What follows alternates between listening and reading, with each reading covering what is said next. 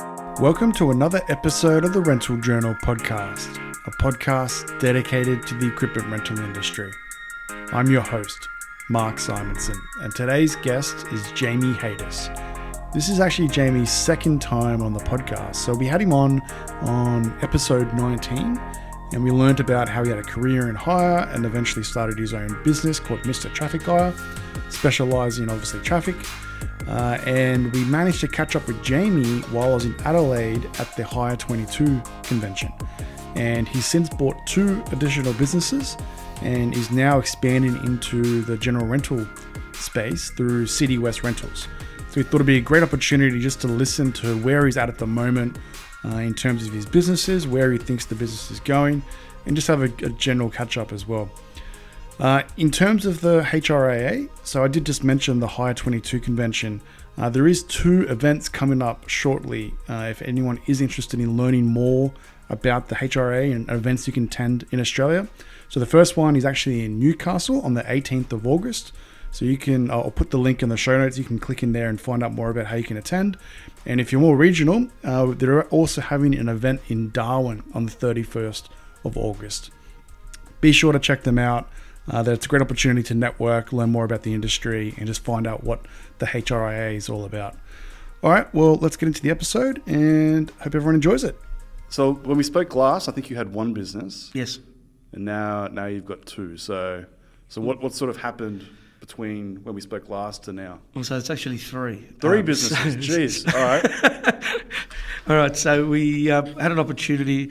We had we had a couple of big projects coming up, and we needed boards, and we couldn't buy them and build them new quick enough. So I hunted around and see whether it was a business we could acquire, and uh, message sign hire come up. And just out of the blue, I rang the owner because I know him known well. Had a chat with him one night. Was on the phone for about an hour, and he gave me a figure. And I said to him, "Sold. We'll take it." That, that easy. That it. And I, I wish him, I wish most acquisitions were that easy. So, so I went and uh, I rang my business partner and I said, I've just committed to this. And he goes, You haven't even looked at anything, mate. I've committed to it. We're going to do it. Um, I know what stock they've got. I trust the guy, I believe him.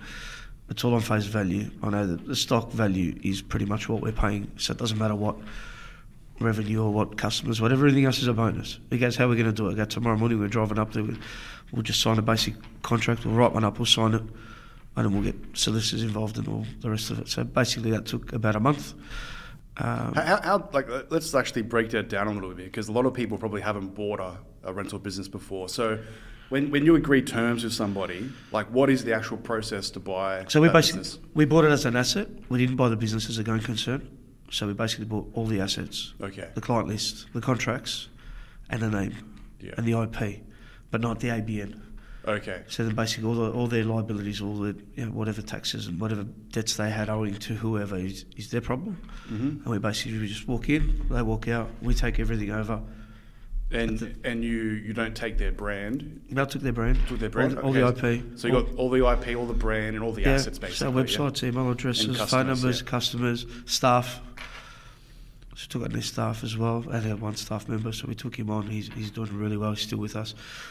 Um, so yes, It's, and then what happens? So you agree terms, you, you you're buying the assets and everything. Like, what's the process for getting a contract? Do you have to go to a solicitor first? Is there a template? Like, how do yeah, you? no, we go. We they've got their solicitors. We've got ours. Hey, Rental Journal podcast listeners. This episode was sponsored by SmartEquip. If you're an equipment owner, you know time is money and equipment uptime is crucial. Did you know your technicians might be spending half their time searching for parts using multiple logins and paper manuals instead of repairing equipment? If your fleet management team is wasting time establishing pricing terms, searching through your ERP system, and creating work orders, then your parts procurement process isn't designed for speed or accuracy. Solve this with SmartEquip Procurement. SmartEquip saves time, money, and increases uptime for your equipment. Best of all, with a single login, you can streamline your procurement lifecycle into one easy to use solution. SmartEquip Procurement is the leader in parts procurement technology that simplifies finding, sourcing, and buying the right parts and supplies. Enjoy the rest of the podcast and schedule a demo with SmartEquip Procurement to learn how you can increase your fleet's uptime. Well, we agreed on the price. Everything else sort of just everything works around that. Sure. just settlement terms and whatever finance they had outstanding on the assets and, whatever. You know, so we did it. You know, we paid over three months. So you pay the initial finance out first, and then whatever the cash portion was, you just pay that over time, or it's whatever deal you can do. Mm. And so all the all the assets that have finance agreements on there, do they transfer to your name or do you buy them Oh, you out? just refi- you just refinance. Okay, so but yeah, you- you buy them out. so you, but so you, you got your own brokers or whatever. Yeah, we got our own broker. He does everything for us. So I mean, he played a very big role in this. Um, yeah, Gino did heaps to get this deal across the line. Also, our solicitor at the time as well um, did did a heap to make this happen because it got a bit sticky towards the sort of the So- last week. So, so what was the reason for wanting to buy the business? Where you just wanted to add We more need the fleet? asset. more fleet. I didn't I didn't need the customers. I needed the asset. I mean, yeah, you get both, but we need the asset. I had a massive VicRoads contract coming up. I need to supply about forty boards for two years, um, and I had ten. Okay. So we bought, in that business, there was 80 assets that we bought. Um, the majority we kept, some we sold off, um, but the majority, all the message boards we kept. Um, yeah, it sort of helped us fill contracts that we had. Yeah. And you, you didn't take their land. You just brought their assets into your location, or you kept. No, no, we spot? took we kept the we kept the we took over the lease, their property in Carrum. So now we've got well now we've got three sites, but at that time we had Point Cook and Carrum Downs, um, so we could do both west and southeast. And it always seems to be something that the customers ask you. There is a lot of traffic customers in the southeast, and they always want to know that you're near them. It makes no difference where I'm delivering the message board from, and whether it's coming from Adelaide or not, it doesn't matter. Mm, you don't know where it's coming from. As so long as you deliver matter. it on time. Then Yeah, that- that's that- right. That's all it really But matters, for yeah. some unknown reason, in, in, in people's eyes, you need to be near them. they just want comfort. They never come and pick it up from you. You're always delivering it, but they still want you to be close. Yeah. Well, I was talking to um, talking about being close. I was talking to RPM Hire, and uh, they were managing uh, the logistics for their Sydney location, Ingleburn, from Melbourne. Yeah. you know what I mean? So like with traffic, like a lot of it is like it's very rare that anyone picks this stuff up here. Yeah, no, they don't. They don't. Yeah, I couldn't even give you a number, but hardly ever do people come and pick up message boards. Or you try and push them not to. Yeah. It doesn't work. Yeah. It's easier for you. You've always got something somewhere where you can just move from job to job or, you know, you know, give it a quick wash and. So you got the business. Yeah. Uh, you got the assets. Moving into the premises. What's the what's the steps then? Yeah, so look, we um, we employed Steve as a full time employee, which was their their, employ, their employee. Mhm. Um, Steve's amazing. He's um, ex military, so he's very regimented. But I trust him like I trust anyone else. He basically runs his own show up there. He only calls when he needs something. Um, yeah, that's working really well and has been. It's worked. It's worked great. So yeah, so then we took on message sign. Um, about six months after that, I decided that I wanted to have a crack at a general hire business, and I found one in Keilor at the time. And I went and spent a bit of time with him and made him an offer, and he shook my hand and he said, "Yep, it's yours." I think some of these big hire companies are going to talk to you about your negotiation tactics, mate. they all want to know about my negotiation tactics. It takes them like six months to get a deal done, and you just walk in and shake someone's shake someone's hand. To be yourself, man. It's not hard. Uh, So um, then he rang me the next day and he said to me, "Nah, the the price that initially asked for was um, over the top." And I went back. I didn't lowball him. I, I met him in between. And he, he initially said yes, and the next he went home and spoke to his wife. And he came back the next day. He goes, "No, no deal. That was the price." I said, "Well, I'm not giving you that. I'm not paying, paying you half a million bucks over the odds just because you feel that's what your business." is that because he worth." thought the assets were worth more, or the customer no, he base? felt or- his business was worth that. No, no, no. Actually, what it was was that's what he needed to get out. Okay. It doesn't matter what you need to get out. It's it's worth X, and if I'm going to give you a little bit more, but I'm not going to give you Sure. That. So then I sort of cracked it with him. I said, mate, you know what? When you when you become realistic, me. I'm not I'm not playing that game.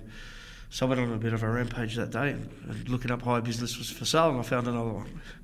So I found CitiWest Rentals for. Oh, so you didn't even buy that company? So I found Wow. So I found CitiWest Rentals in Williamstown, and the, and the and the ad said something along the lines of uh, high business Williamstown location for sale, and I worked out that it could have only been CitiWest. So the next morning I drove straight in there, introduced myself to the. Are you bloke. telling me that you were buying one business and then you called another business and the next day you, you tried to buy that business? Yeah. People are trying to make sales and they can't, and you're going and just buying a business. Wait, wait, wait so like, look, talk me through how how you cold call someone and just tell them that you want to buy their business. You Like, know, you what- just walk in, and you just look them straight in the eyes and say, "Mate, are you for sale?" It's not hard. wow, that's amazing. And I said to him, and he goes, "Oh, yeah, just give me a minute." He didn't want to talk in front of his staff, and he goes, "I'll come outside." And he goes, "Yeah, yeah, we're for sale." Blah blah blah. And I looked at what he was asking, and I just did a quick walk around and sort of worked out what the value of the assets was, and come back to him and said, "Look, man, you're about hundred over, but I'll give you what you want. I need this done by the first of March. Can we do it?"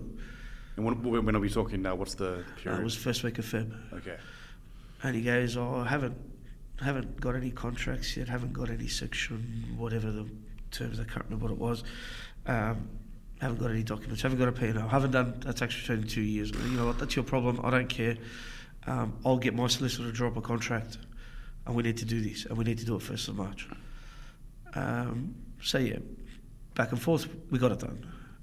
Same sort of deal. We, we paid out his initial, all his finance on the equipment, and then we paid him over four months for the balance. Do you get nervous when you do these sort of things? Like, No. like uh, the, the do you get nervous about the risk that you're taking, or is it just like roll No, the there's a lot of risk. Even now, there's a heap of risk sitting there, mate. I, I don't care. It is what it is. It works. And if it doesn't work, it doesn't work. Yeah, What are you going to do? I'm not going to lose sleep over it. yeah. I know, I know, as cocky as this may sound, I think I'm pretty good at what I do. So if it doesn't work this time, it'll work next time. Yeah. Well, you- like, what's the saying? It's like you're not going to grow if you don't have debt. Oh yeah, as well. You, you know, you got to be willing to take a risk and take a chance. No one's going to give it to you. No one gave me anything.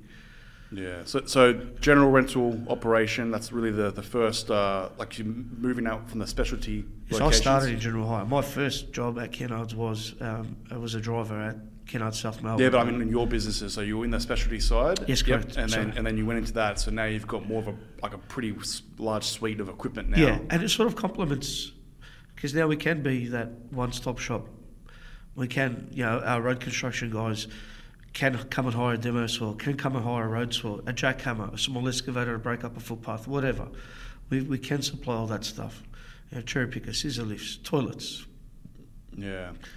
And so when I walk into one of these locations, am I who am I dealing with? Is it Mr. Traffic Hire or is it who No, so I? it's um, so it's all branded now CitiWest Rentals, and it's a company of Mr. Traffic Hire. Okay, gotcha. Yeah. So so I mean, what is it? Two years? You you went from not having a company, or, and now you've got three businesses that you've acquired in that period of time. Yeah, pretty much. How how does that make you feel? That feels good. That's crazy, yeah. Like it's, it's good. It's good. Mate, it's a good journey. It's been, yeah, you never would have thought in four years I'd be here. nah. Um, you know, COVID broke a lot of people, but COVID also helped a lot of people.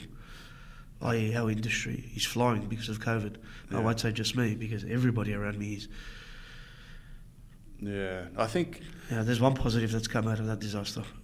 Yeah. Well, I think you're slowly seeing even like when, when recessions happen or when markets downturn, like the rental industry is one of the ones that really sticks through the rough pit bit Yeah. because people go, "Oh, we can't spend large amounts of capital anymore, so we want to start renting to Correct. cover it. And then they realize how good the rental option is and they continue renting. Spot on. Yeah. It needs so- to be rocky roads out there at the moment. I don't know. I'm- confident that we will be okay, but um, you know, most hire companies should be okay. But what's happening with, with builders and Yeah. construction and mm, it's scary. I'm thankfully I'm not in that position. I've got I've got a strong team. I've got really good guys working with me. I've got a very good team. I've got a very um, I've got a, a great group of contractors that we use daily. You know, and there's a really good relationship there, and everybody looks after each other. So, where I'm coming from, life's good, Mm. but it's not like that everywhere. What do you think's driving that? I got no idea. It's weird, isn't it? Like, yeah. Well, even me, I, I'm, I'm trying to build a house at the moment. It's been like four years. it's uh, half of it's my fault. I went overseas and has told the builder just to just to park it, which they were fine with.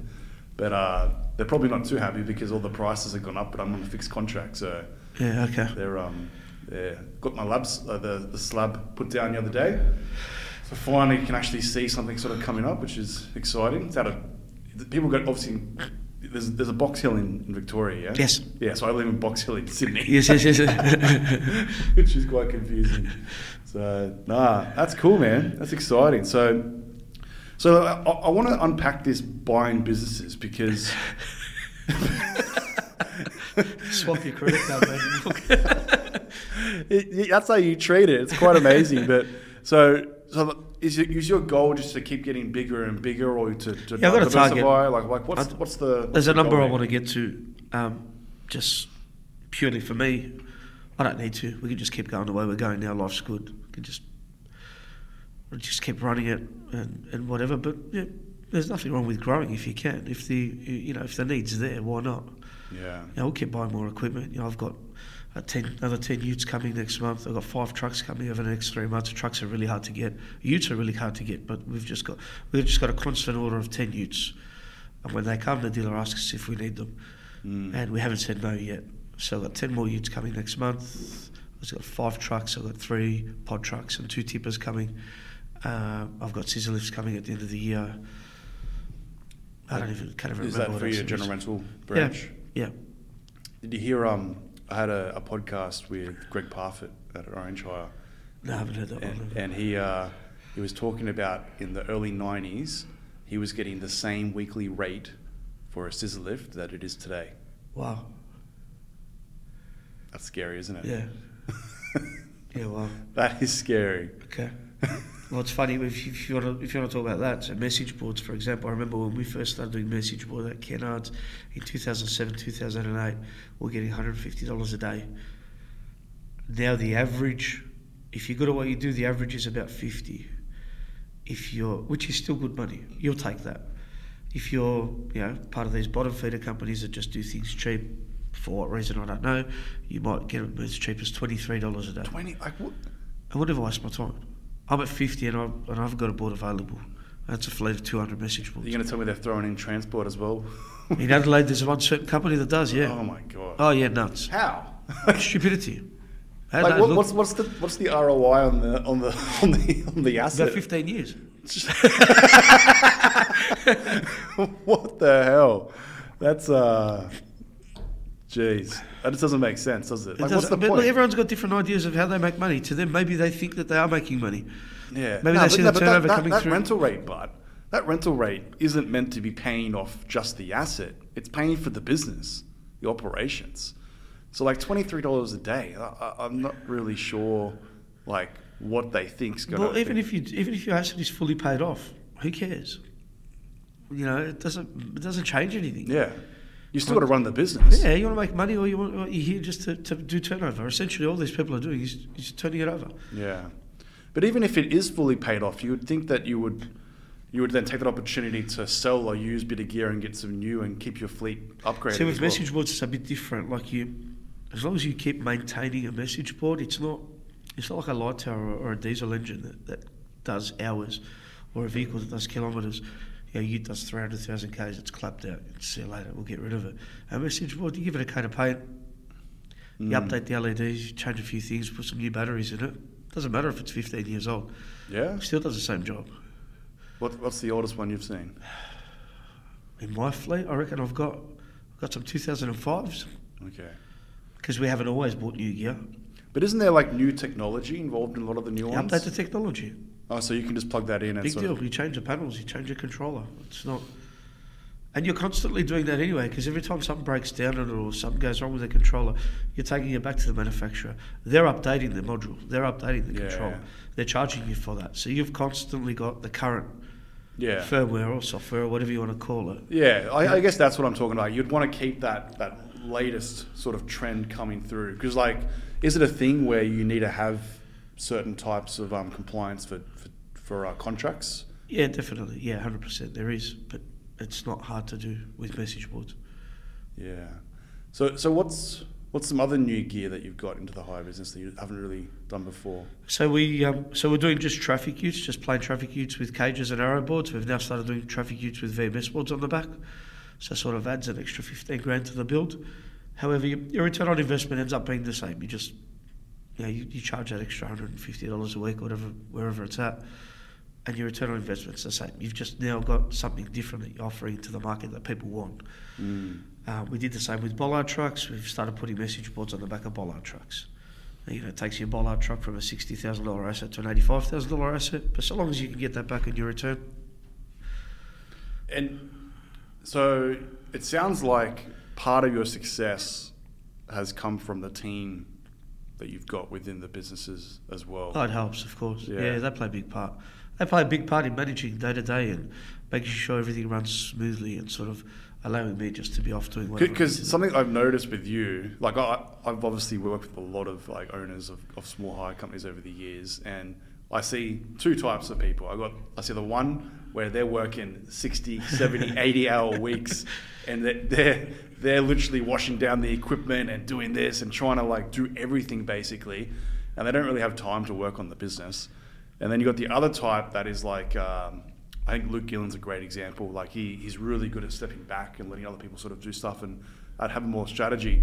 And you seem to have that take a step back and, and not micromanage and let things grow a little bit more and think more strategic. Has it always been like that.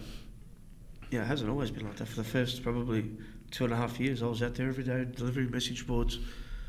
I did all that. I've done it. I did it with other businesses. I did it with my own business. I'll still do it today if I have to. Yeah. But if I don't have to, why would I? yeah. And so wh- when did that change happen? Was it a revenue thing or was it a people thing? Yeah, well, customer we, we sort of got to a point where, you know what, we're making, well, there's a bit of extra money coming in now. let- Let's put on an extra person, take a bit of load off us. Yeah, let's put an extra two people on. It means we don't have to do the running around anymore. We'll pay someone to do it. yeah. And then we can enjoy life. I worked hard enough. Yeah, I think a lot of people don't like. It's good that you take that route because a lot of people they just think they need to grind constantly, Yeah, and no, you, no, and, you and you sort of run out of energy. Yeah, Mate, a, lot, a lot of, there's a lot of things, and, and, and again, I'll, I'll, I'll thank Kennards for a lot of this because it, I've learned so much. You know, just something basic like I, I managed Kennards South Melbourne. It was the smallest, one of the smallest sites they had. It was a thousand square meters, and so one thing that used to go out regularly was trailers, and it was because around South Melbourne, Port Melbourne, people had very small houses, no driveways. You had park out the front of the street. You couldn't own a trailer. Mm. And me having old school mentality was, why the hell would you come and pay sixty dollars to hire a trailer? You could just buy one for a thousand bucks and leave it at home. That was old school mentality. But then saying, you know what, I need it for four hours. I come and take it. I do my job. I drop it back off. It's not my problem anymore. Big deal. I've paid sixty dollars, but that's convenience. yeah, yeah, Like that, and I've taken that sort of theory and, and just used it with everything I do. I'm, I'm not going to sit at home and paint my house. Well, the painter's got to be paid too. He needs to eat, first of all. And second of all, there's other things I could be doing. I could be working on my business, pay the painter or however much to paint my house, whilst I'm still making more doing what I'm good at. mm. But a lot of people don't. They don't see it like that. They'd rather be home painting on a Sunday than out with the family. yeah. I'd rather be enjoying myself on a Sunday. Talk, talking about that that switch over from buying to, to renting Bunnings. So, like, I, I noticed that Coates has have partnered with Bunnings Yeah. uh, to do some stuff. And if, if you look at the Home Depot model in the US, like they're I think they're the fourth largest or third largest rental business in the US now, just by sheer size. Yeah. Bunnings definitely haven't got that, that formula. Like I walked into a Bunnings the other day, and it, like the higher shop section was pretty um, pretty pretty average in itself. But like you reckon that's an opportunity for the market to grow even more to educate because like the amount of stores that they have and the education they could have.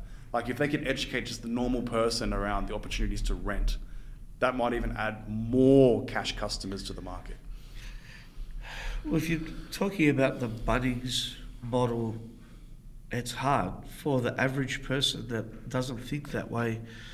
He would rather go and buy that Ozito power saw to do his job, and he might use that five times. Yeah. And It'll cost him that much to hire it, or it cost him that much to buy just a crappy brand that for home use is probably okay, Mm. and he might get five uses out of it. So he might as well go and buy the saw. He's not going to go and hire it.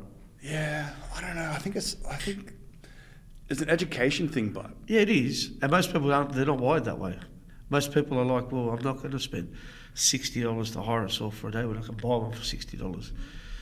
I, I don't see it that way. yeah. I'll get someone to come and cut it for me because I've got better things I could be doing.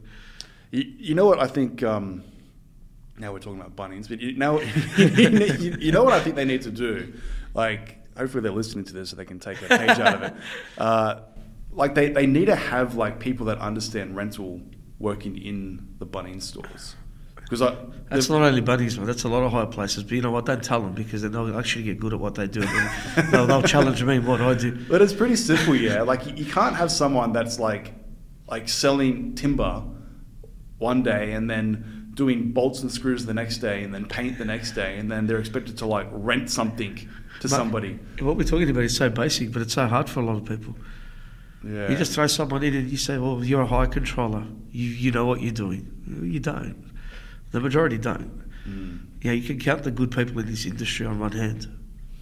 Wh- What do you to counteract that? How do you manage your onboarding then? Like, what's your typical process? Are you trying to look for people that have industry experience? Are you Yeah, putting them through a certain way of training? I've got, I've got, and again, not blowing my own trumpet. Everyone that works with me and is working for me, I don't say for me, working with me because it's part of my team, or we are a team.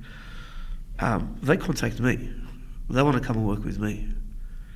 I haven't had to chase anybody to get them on board. We may have had a, a conversation, and I may have led them into it, but the majority of people working with us, I, I wouldn't have thought that they'd have any complaints about how they're treated and what they've got. yeah. Freedom and do whatever you want. Everyone drives a new car. You know, I think we've got we've got ten or twelve dual cabs now in our fleet. This is a pitch now. We're putting a pitch out there. They're Opportunity. lining up already. That's. They're actually out the front. oh, jeez. no, all the Nah. guys that I've got, I haven't I haven't I haven't advertised. Yeah, no. I haven't used a recruitment agency. But I think it's part of your energy. Like you're just, a, I see- like before him, you were saying like you're just a happy person. Like your energy. Like I think when you've got that that positive, like energy, it attracts it people. attracts people. Yeah. It's contagious, man. It's you want to walk around being miserable all day, man. Nobody's going to want to talk to you. You know, put a smile on your face and put positive energy out there. People want to talk to you. People want to know your story. People want to know what journey you've been on, what it's taken to get here. And you can make it sound as easy as you want. Yeah. or you can tell them the grind that you had to go through, but nobody wants to hear that. But I think it's also just caring about people, like actually showing an interest in in like your team and your staff, like and not treating it like a just a, a job. It's not. It's not a job. There's one thing that you know pisses me off the high heaven is when people say my worker. That's my worker. But it's not your worker. You don't own that person. Mm. That person did two things. He needs to work because he needs, or he, he or she need to work because they need to put food on the table. But you still want them to want to work with you.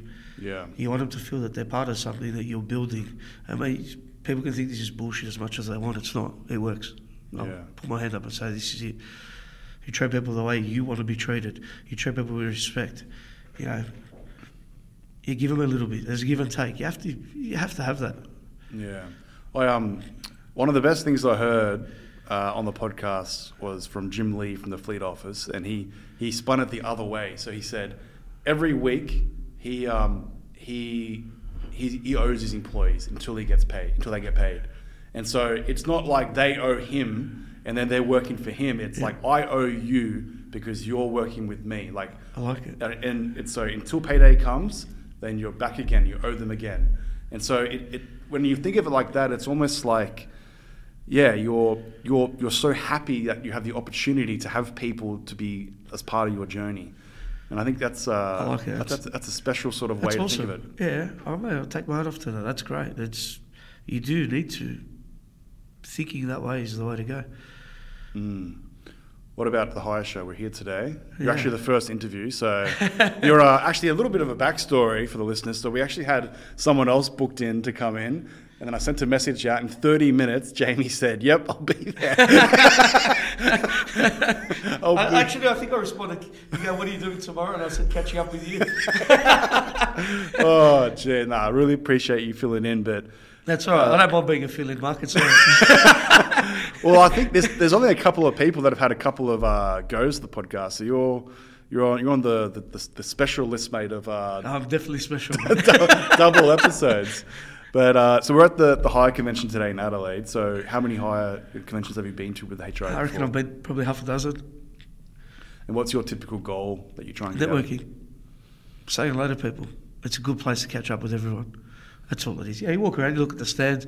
And last year we bought some stuff off a few stands and met some new suppliers. Obviously, we had just just acquired CitiWest at the last one. I think we acquired a CitiWest in March, and I reckon that was in May in the Gold Coast. Mm. Yeah, so we met a few suppliers and we ordered some equipment there. But it's more just saying hello to everyone and you know, just staying sort of in the mix with your peers or I might say competitors because I don't see anyone as a competitor. No. Yeah, that's a, it is a strange thing with the hire industry, isn't it? Everyone's Yeah. sort of like the sub hire model, like really counteracts that whole. You get more by being friends with people than what you do. I'm not here to attack anyone or, or challenge them, or I don't want to have a a, a rate war. yeah. I think that's just stupid. Except if it's twenty three dollars a day, then Mate, 20, you can have it, keep it, but I'll stay home in bed for 23 bucks. I don't even waste my time. I'm going to take the phone call. It's a joke. So, so I think a lot of people they don't actually know how to network. Like I, I know that sounds pretty silly, but like when you when you peel it back, I feel like a lot of new people to the industry will just walk around the trade show Yeah. and see the booths, and then they'll just leave.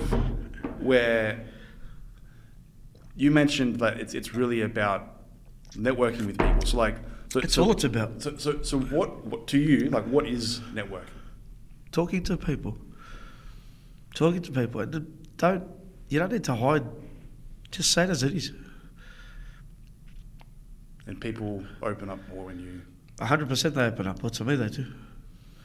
I think they believe that when I say something, I'm not just painting a picture. It's That's it. It is what it is. There's no grey. It's black or white. Yeah, I, I wonder. Like maybe people are more introverted. Maybe they get a bit nervous. Maybe they get shy. I don't know. I, I think there's still that element. Like you've just got that energy. like how many people walk into someone's business and go, "Are you for sale?" so, yeah, I- I think uh, there needs to almost be like education on like like schooling on how to actually attend these sort of events because So when are we starting that school? you and I started. you and I started. it. shoot off the rental gentlemen. No, but do you, do you get what I'm saying? Like, it's uh, a lot of people aren't like privy to to actually how to attend these sort of events and and what the purpose is of networking because like you can't just go in there and throw like I me personally. I'm really bad at small talk. I, I don't like small talking. I would never have noticed. I'm really bad at small talking, and like I only like having like proper conversations. And if we if I don't, then I typically just leave. And I feel like So most the half an hour we were talking shit before we started this, what was that? yeah, but no, but with that, like we were, we were like catching up in general. Like I, I don't really cl- like I wasn't asking you like oh oh how was the drive in and and what, what's the weather like and all that, like like that's not networking. Like you're not going to learn. Like networking is actually asking people real questions. Like yeah, like but it gets to that. You got to start somewhere. yeah, I don't know. I, I just I feel like maybe it's just a me thing. I'm sure there's a lot of a lot of people out there that are in that same boat. I probably could have write a list. I probably couldn't tell you how to do it. I probably, you'd probably have to sit there taking notes when I do do it. Yeah, no, it's um, they they were worth attending. I actually have a very embarrassing story, and I know that you in particular are going to really like this story, and I. I can't believe I'm actually going to tell this story in front of so many people. I wasn't actually planning this, but um, so I was at the the hire convention in in Gold Coast a few years ago, like probably like five years ago or something, and I was with um, I think I was with Macanex, uh, and we are drinking after hours sort of event, not at the actual HRA like uh, party yeah, or that whatever. sort of stuff doesn't usually happen at these events. People don't go out drinking afterwards. Yeah, it's all it's all clean, yeah. Just waters, mate. Just waters. And so uh, so I was just drinking whatever, and one thing led to another, and we're out to like sort of three, four in the morning. It's very unusual. Yeah, exactly. now this is where it gets a bit weird. So, so I was staying at Jupiter's uh, on the Gold Coast, and I went back to my room, and I had to be up at like seven in the morning, so I didn't really get that much sleep. And I um, I walked into my um, my my hotel room in, in Jupiter's, and I, I remember I got down to my jocks, got in bed, turned the TV on. I just wanted to like watch a bit of TV before I went to sleep, and I sort of just passed out. Like I don't even remember like what I was watching. And then I woke up. It was like I teleported. I woke up in my jocks in the elevator. Like I slept walk Wow. to the elevator in my jocks. That's one of the best ones I've heard. Yeah. anyway, this is where it gets much worse So I was staying at Jupiter's, and so they've got like a pretty strong security thing. Yeah. I didn't have my tag. I didn't have my key. Oh no. I didn't have a phone. I didn't have a wallet. I was literally in my underwear at four in the morning or whatever time it was, four thirty. And so I was pressing my level to like maybe go back to another room and like knock on someone's door or something just to sort of help me. I was in the lift. I was stuck. The only level I could go to was ground. Yeah. So here I am in my underwear at 4:30 in the morning in the casino elevator. Wow. And so I go down to the ground, and then I, uh, I'm, I get, it's pretty early in the morning. and I'm still a bit drunk, and so I don't know where reception is. I walk through the gaming section Oh, no. of Jupiter's in my underwear, and security chase after me. and then they walk me back to the uh, the reception, and I remember the lady was just like sitting there typing away, doing something on the desk, and then she just looked up and just saw me, this six foot five, tall, big white guy walk up in his underwear. And like, there's obviously people around gambling and stuff, and and um, I'm just standing there, and I, I, I explained to her what's happened, and she's just thinking that I'm making the whole thing up, really, because it's just like it's a drunk guy in the casino. Yeah. So then I told her I'm staying in room whatever it is. Here's my um, here's my room number. The room was booked by someone else, so it wasn't Oh, even my name. I didn't even have my name on the room. oh. So then, like, luckily they were kind enough, and they gave me a, a, A rope. a rope, and they ended up uh, a robe, Sorry, and they ended up putting me in the room, and I went back up there, and I went back, went to the show the next day, and I, I told one person, and then everyone found out. Every single person found out. So when I, I came here and I saw the casino was next door, I was like, all right, I need, I need, to, I need to avoid that place. I need to avoid that place. I've got a funny story for you. I'm pretty sure it was a higher HRIA. It's probably about, oh, it was quite a few years ago now. Might have even been, oh, might have been six, seven years ago. We're on the Gold Coast and we had the show during the day and I was with a whole group of people with Kennards. I'm not going to mention any names. And one particular big guy that used to be at Kennards and we were drinking all night. It's about three in the morning and he's like, come boys, let's get something to eat. So we go down Cavill Ave, we go to Macca's. He goes, Carl Junior, come with me. We go to the counter and he goes, I want to order 100 cheeseburgers. And the guy just looks at him and he goes, can't give you 100 cheeseburgers. He goes, here's my credit card. I want to order 100 cheeseburgers. the guy goes, I'm not going to give you 100 cheeseburgers. He goes, why not? I want to pay for 100 cheeseburgers. I've got 700 hungry blokes. Everybody wants to eat. I want 100 cheeseburgers. Guy goes, I'm not going to give you 100 cheeseburgers. He goes, all right, give me 50 then. He goes, all right, I'll give you 50. he pays he pays for the cheeseburgers. I go, we'll be at the front. He comes out with bags full of cheeseburgers. we start eating cheeseburgers, smashing cheeseburgers. We got through about 25 of them, I reckon. There's 25 Oh my left. God. Like, what do we do now? He goes, this is easy, son. Watch. Here, you want a cheeseburger? oh, Oh, man. These I- sorts of things. I, I, I think that that person listens to this podcast, so they Yeah, would. You may Uh, have actually been on this podcast. you're really narrowing down who this person is. We're sorry. He's been thrown under the bus. Uh, Oh man, that story got out too. Everyone loved it. Like, how do you order hundred cheeseburgers?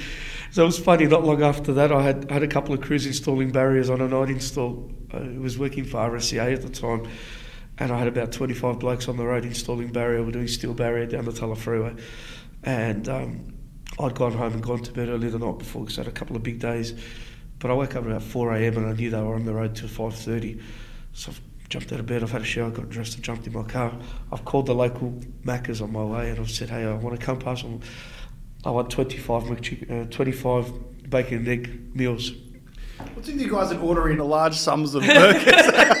And they go, are you serious? I go, yeah. I go, do you want me to give you my credit card now? I'm going to be there in 20 minutes to pick them up. I need to go feed everyone on site. They're like, are you serious? Okay, man, I'll give you my credit card. Just charge it credit card. So I get there. I've got boxes of bacon and egg meals. The guy goes to me, well, you're fair income, aren't you? And I said, yeah, man. I've got people working on the road. I need to go feed them breakfast. Oh, that's the sort of boss you need, mate. Some, someone to come out with uh, bacon and egg. That's awesome. Wow. So, So look, one, one thing that came out of your, your first podcast that a lot of people related to was how, how transparent and, and open you were around the mental health side. Like not many people uh, are that that clear and, and honest, especially on a, on a podcast with uh, a lot of people listening to it at once. So so is that something that like you're you're continually working on and making sure that you're you're you're sort of front of mind and, and, and not because I, I still remember when you told me that that story where I couldn't get off the couch. So so where are you sort of at at that? But at everyone that has bad days. You've got to be conscious. It's like it's, it's real. It's not. Yeah, big tough men will tell you, nah, it's bullshit. I'm strong. I can do whatever. I'm like, no, you can't. There's certain things you can't control. Your emotions, your heart, your brain. Once they take over, you know, if and it's not about being strong. I don't, I don't know how to explain it, but you got to be conscious of these things. You're going to have your days that you're down. You're going to have people that you can talk to. Pick up the phone and just have a chat. Mm. You know, certain people will ring in and check in in on me all the time. Yeah, do you reckon most people they when they do have those down days they just like try and hide it? I try it? and hide it, yeah, Yeah. of course they do. But if you're having these conversations on your good days, then having them on your bad days is just it's just something you do, and you will just keep doing it. And you do. Everyone's got someone that they can call, and I know who's not going to judge them. Yeah. there are going to be people that will, so you just don't talk to those people, and you limit yourself on what you do tell them because they will use it against you. And Yeah. For me personally, I don't give a shit what anyone thinks. I'll say it as it is, and if you don't like it, that's your loss. Mm. I know who I am. I know where I've been. I know where I've come from. I've come from nothing. Now I've got something. You know that hasn't changed me as a person. It's actually given me more confidence to be able to go and say what I think, what I feel, talk about whatever I want to talk about. You know, I might be ringing you to ask you how you're going because I know you're having a bad day, but I'm just as much doing that for me Yeah. because we will have that conversation and you will tell me about yours, but I'll also be able to tell you about mine. Mm. Yeah. Um, you know, I think last year in September we jumped on board with Beyond Blue. Yeah, so we're regularly doing stuff with Beyond Blue now. You know, I actually haven't. I was wearing my wristband for six months. I took it off because it got got a bit cheesy. I've got to get some new ones. But you know, that's a conversation starter. Wearing that wristband, people go, oh, "You're part of Beyond Blue." Actually, yeah, I'm part of Beyond Blue, and actually part of a lot of other charities that we're dealing with at the moment. Um, don't know whether this is the time or place or not. Actually, I'm actually setting up my own charity at the moment as we speak. Um, it's not around mental health, it's more about feeding the homeless and all that type of stuff. So, hopefully, towards the start of next year, I'll have a big launch on that. But it's just something, you know, we've I've been out doing a lot of that work with the local churches, feeding the homeless. I think I've done it probably probably 10 times Wow. this year. You know, it's not necessarily a monetary thing. You know, we've got people that cook meals and we go and we hand them out. We've got certain places that we go to and we hand them out. You get to know these people. These people just want to have a chat. Mate. They're no different to you or me. The only difference is their circumstances. Mm. Um, you know, you take them a, a hot meal. I think last time I took 100 hot meals out and sat there for an hour and a half. And you know what? It's challenging mentally on me too. It's you leave there and you feel drained because it's just it's like everyone's just sucked the life out of you because you know what you are that positive person you are that standing there and you're seeing all this stuff around you it's not nice to look at you actually I had my daughter say to me dad I want to come with you and I said sweetheart you need a few more years if I struggle with it a nine year old's not going to cope with it What um what, what drove you to start the, the charity? Um, going and seeing. So I, I saw there's a, there's a company out there called Orange Sky, and they've gone and they've and I love what they've done. Um, they've built vans, um, and they're like little laundries and showers, and they basically they'll, they'll work six nights a week. They go to certain spots, designated spots, and they just sit there. And the homeless will come. They can wash their clothes, have a shower, have a wash, and go. And they're self-contained vans. They're like big they're Mercedes vans. Um, and I looked at it and I thought it's a great idea. And I, you know, it's something that I could use my business that's doing well to support, to be able to create something, to be able to help people. Mm. Now, obviously, there's government grants and there's other things in the background that will all play a part in it. But I think initially you need to be able to provide the first steps. I have registered a charity. There is a name. Um, and now I've got two accountants working on how it all gets structured and how it works. And I will be, when it comes time, I will be asking people to jump on board and you know, it's, it is going to be non for profit. Non for profit. It is going to be there to, to help people. That's Yeah. that's the idea. But you know what? It makes me feel good. Above Yeah. everything else, it makes me feel good. You give something back. You try and help people where you can. I mean, don't get me wrong. We sponsor sporting clubs. We sponsor sponsor church groups. I think we're up to about eighteen this year that we're sponsoring. Um, and again, if you can, if we couldn't do it, we wouldn't, but we can, so why not? Mm. We don't necessarily get anything out of it. We don't. The majority we get nothing out of it. But Just giving back to the community. yeah, if it helps the local junior clubs and it helps them, but they're all struggling. They don't have anything. The, the local government council gives them bugger all. They don't give them a lot. Yeah, we, we give them a little bit of money. We donate lot towels every now and again. We donate message boards to promote things. You know, I might pay for the meat for the for, for the spit every now and again. You know, the president might ring me and you know we need we need to order twenty kilos of meat. And no problem, just go to this butcher and I'll sort it out with him. Mm. Whatever you can do to help out, man. It's all part of making yourself feel good about just life in general. Yeah, just being part of the community. It's all positive, man. It's all. There's nothing negative about. And I think when, when you do those good things, it's like, like for me, I always use the analogy I hate receiving presents, but I love giving presents. I don't like the feeling of receiving. I don't know what it is. It's like the, the opening and the, the pressure of opening. Maybe that's part of my small talk anxiety. but uh, but the, uh, the, the feeling of giving a present.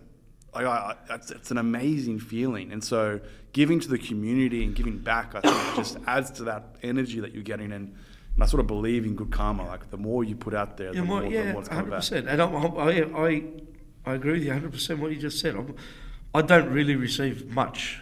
I don't. People don't buy me presents. You know, and I often hear people say, "Spit on forty, you buy the person that's got everything." Well, you know what? You buy the person that's got everything. The simplest thing that nobody else would ever think about. I had a friend come to see me the other day, and um, and she brought me a toiletries bag. Might have cost her ten bucks from Target, but it's simple. I don't have one. My wife and I were talking about this exact topic the other day. So we were saying that like people spend all this money on, Yeah. on like big presents that people don't really care about. And it's just a thing that's there. Yeah. So my mum, my mum's gonna love this story. Podcast. So my mum, I don't know how she found out, but she she found out that our, our dinner chairs on the tiles they squeak when you when you open and close them. Yeah. Or open close, when you push and pull them. Yeah. And we've got a, a newborn, and so whenever you do it, it, can wake him up.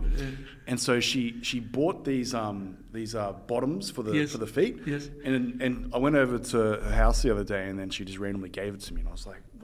Fuck are these? Like, why, why are you giving me these for? And I went home and I just chucked them on the table, and then my wife was like, "Oh yeah, we'll put them on the chairs. Put them on there. It changed our lives." like you know what I mean? Those those little things, like people underestimate what those little things can actually do in terms of just making your life better. So that toiletry bag, like it just the simple things. It's, uh, uh, uh, you, like I, you get sick of hearing like yeah, he's got expensive taste, you know, and he's got good things, and who cares? Who cares? I'll appreciate. I've got other friends of mine that, especially now, you know, I'm, I'm, I'm living alone, and um, they regularly cook for me. And if I'm not there for dinner, they'll bring me dinner. Like Yeah, that's it's awesome. small things like that, you know. It doesn't need to be, you know, going and buying expensive clothes or expensive jewelry or whatever. It's little things, man. It's little things that you appreciate. People thinking of you. Mm. You know, you give, give, give, give, and it makes me feel good that I give, but then I don't get back, so it doesn't matter. But when somebody goes and does the smallest things, it means they thought about you. Yeah, And you've obviously left an impression on a mark somewhere along the line. yeah. Or, or, or you, you know, you, you meet someone and you're having a conversation. and They say to you, "Oh, do you remember what you said to me six months ago?" I don't remember what I had for breakfast. Oh, you said these. Fuck, okay. I must have really left an impression there. Yeah, it's amazing how that works, isn't it? it's amazing those little those little uh, one-liners that that people recognize and and can like it's the power of words is quite amazing. It can go both ways. Yeah. But the power of words, like when someone's having a bad day, like I remember I was talking to someone on the podcast um, about, they were from the UK, and he said he was driving home from work and he had like the shittest week and he was just real upset. And then uh, his phone rang and it was the CEO. And this guy was pretty junior in the organization at the time. And he was looking at his phone ringing and he was thinking about whether he wanted to answer the phone or not. He's like, oh, here we go, just another thing, like another thing. And then he ended up answering it. And then uh, he was expecting to get blasted or something like, can you go pick this up or do a delivery or whatever it is. And then the CEO would just said, oh, I just want to thank you for doing a great job. And that was it. Yeah. And he was like, it, that shit week just got completely erased. Like those little things, like those little one-liners. Mate, I'm the king of ringing people just to say good morning or hello. What are you ringing for? Just to say hello. That's, Oh, really? Mate, do it, man. It takes 10 seconds of your day to brighten up someone else's. Yeah. You thought about that person. What do you want? I'm not ringing because I want or need anything, man. I'm ringing to say hello. That's all I called for. yeah. If you're busy, we can talk later. No drama. See you later. You know who's pretty good at that as well? Flash. Ease. Yeah. 100%. Yeah. My, my legend, Flash. Everyone's gonna be like, "What the hell are they talking about?" Flash. Doesn't matter. Flash knows what we're talking about. Don't worry about anyone else thinks. Nah. He, he's brilliant like that. Yeah. He's really good, man. He's he's done so well as well. No, he's a legend. Do you, you said you were supporting sporting clubs? Is this soccer or what do you? What do you? Yeah, so we've got uh, soccer, football, maybe a cricket club somewhere in the mix. Did I you, know- do, do, you, do you follow the Premier League at all? No, not really. I'm not sure if you saw what happened the other night with Man City winning the league in the last like five minutes of the of the game. Is absolutely ridiculous. No, I didn't see it, but You, you, you should check it out. I'll jump on YouTube later. You should check it out. It's it's unbelievable. Send me the link later. I will. but no, it's good. So, so is that particular sports that you're associated with? Or So look, initially the um, the junior soccer club that, that I sponsor is where I met my best friend. We've been mates now for 32 years. Um, so yeah, he doesn't have a lot of. Well, he's got sponsors on board, but like it's tough going. Western Suburbs Club, always struggling. Yeah. Those small, especially during COVID, I think a lot of those small clubs really, really got hurt. I'm surprised they're still around. Because a lot of them had to give like refunds for the registrations and they made no money Yeah. that year. Oh, they yeah. I think this year they're doing okay. This year finally they got some money in the bank. It's going good. No. no it's good that I, I love that you've got like a like a small, smallish to medium hire business. Like you've got a group of them really, but like like you give back and, and you- you're not willing just to just to look at the bottom line and just focus on that. Nah. You, you, you get stuck doing that, mate. You're not going to ever move forward. Yeah. I think I think we need to start like a side business where we teach people, mate. Yeah, yeah. My auntie said to me about four years ago, "You need to be a public speaker. You should be a motivational speaker. I reckon you'd be good at it." I can't think of anything worse. We're getting up and standing in front of a thousand people. That's so funny, but you walk into someone's business and you tell him, "Hey, is this for sale?" But you're but you're not comfortable in talking to a big room of people. Like, Imagine me walking in as a Jordan Belfort. Sell me this pen. just just without all the criminal activity. Sell yeah? me this pen. Uh, so what is it about big rooms that you don't like? What's the? I just don't know. I just don't. I don't know. Maybe I could do it now. I don't think it's anything that I could have done in the past. So should I um, should I talk to the HRA and organise for them to call you on stage on Thursday night? whatever you want. man. what you see is what you get. It's either going to work or it's not. Yeah, You'll see, if I'm standing up there and I'm sweating bullets, man, it ain't working. yeah. Just push me off the side. turn, turn dim the lights, guys. Get it closed. uh, is there is there other things that you, you reckon you're working on at the moment? Like, is there like like you're so positive, but, but there's obviously things that you do struggle with as well. Like, what what's is there anything at the moment that you're sort of working through? Like, if you if you could sort of give advice to your yourself, I guess, on things that you want to sort of work on, like what what do you reckon is there? I don't know. Now you got me on the spot. I don't know. Couldn't answer that right now. It seems like a bit of a deep question. Yeah, there's a bit there. there's always a bit going on. Ah, it's all right. I'll tell you what, I'll tell you what has worked really well. Though getting up and just walking along the beach every morning is just clears my head. Going for an hour walk every morning. I've been doing it ever since I moved to the beach. It's been the best thing.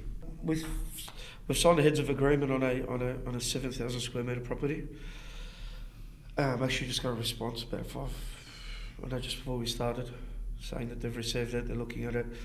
It's looking good. Hopefully, we'll sign a lease in the next couple of weeks basically we'll move. So now we're, so I don't know, we've got a bit sidetracked. So now we've got three sites, we're Point Cook, Williamstown and Carrum Downs. We're probably going to close Williamstown and Point Cook and make one big site. We'll keep Carrum Downs because it's still our southeast. Yeah. And then by having everybody in one spot, under one roof, be able to run a lot better. Uh, a What lot happens with the what happens with the branding? That's all CitiWest. Okay. It's all CitiWest. So Mr. Traffic is going to go under that site as well? yeah, yeah. Okay, so it'll be like two businesses on one premise sort of No, it's one business. It, it is, but I mean from a brand standpoint, like Yeah, no, no, we, we actually don't have Mr. Traffic branding anymore. oh, So if you have a look at my logo, it'll say CitiWest Rentals and it'll say 1300 Mr. Traffic.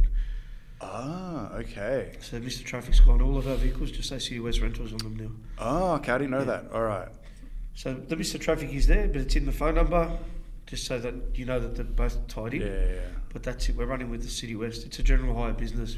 yeah, The traffic side's a bit bigger than the general, but we will grow the general yeah. and make it. And then that's I'm assuming because you don't want to box yourself into just being a specialist. Yeah, correct. Yeah, Yeah, no, I want to be a general hire business. I mean, that's I'm, I'm good at that as well. I enjoy that. I enjoy all the hand tools. I enjoy all the yeah, little excavators and the dingoes and the bobcats and our trailer hire. It's all it's all good fun. It's all, I'm very lucky because I'm good at what I do and I really enjoy what I do. And if I had to go and stand behind the counter for 10 hours a day and serve customers, I wouldn't have an issue doing that. yeah, It's just a matter of point now where I don't have to. I can sit in my office and just punch out emails and quotes and whatever else. You know, do tenders and all that fun stuff. nice, fun stuff. Right, yeah. so, so what's the the process of moving the sites? Is that a bit? That sounds like a bit of a Yeah, it's going to be big. It's probably a big- a big- look, I've done it before. I did it before when I was a Kennard. it um, it was a big job. Like I literally went to a vacant site. Had to put the signage up. I did the whole lot. Renovate it. Put down a heap of concrete. You know, organise contractors, trades, alarms, security, all that. It must give you energy as well, but to be like, uh, like doing, it's like setting up that new site, like it's exciting. Yeah. exciting stuff. It's like good problems to have. It is definitely. Um, yeah, no, definitely looking forward to it. And like I said, looking forward to where the business will go once we do that. Because I'm pretty confident a little bit of CitiWest will, will, will drop off a bit. Like all of our customers that live local that use us, we're only moving five minutes up the road, Yeah, but doesn't matter. Um, yeah, that's that's our next uh, next challenge. that's awesome. Yeah, definitely. All right, Jamie. Well, thank you for coming on podcast number two, mate. Thank you very much, Mike. Thanks for having us. It's been good, and um, yeah, I'm sure we'll see you around the show. Awesome.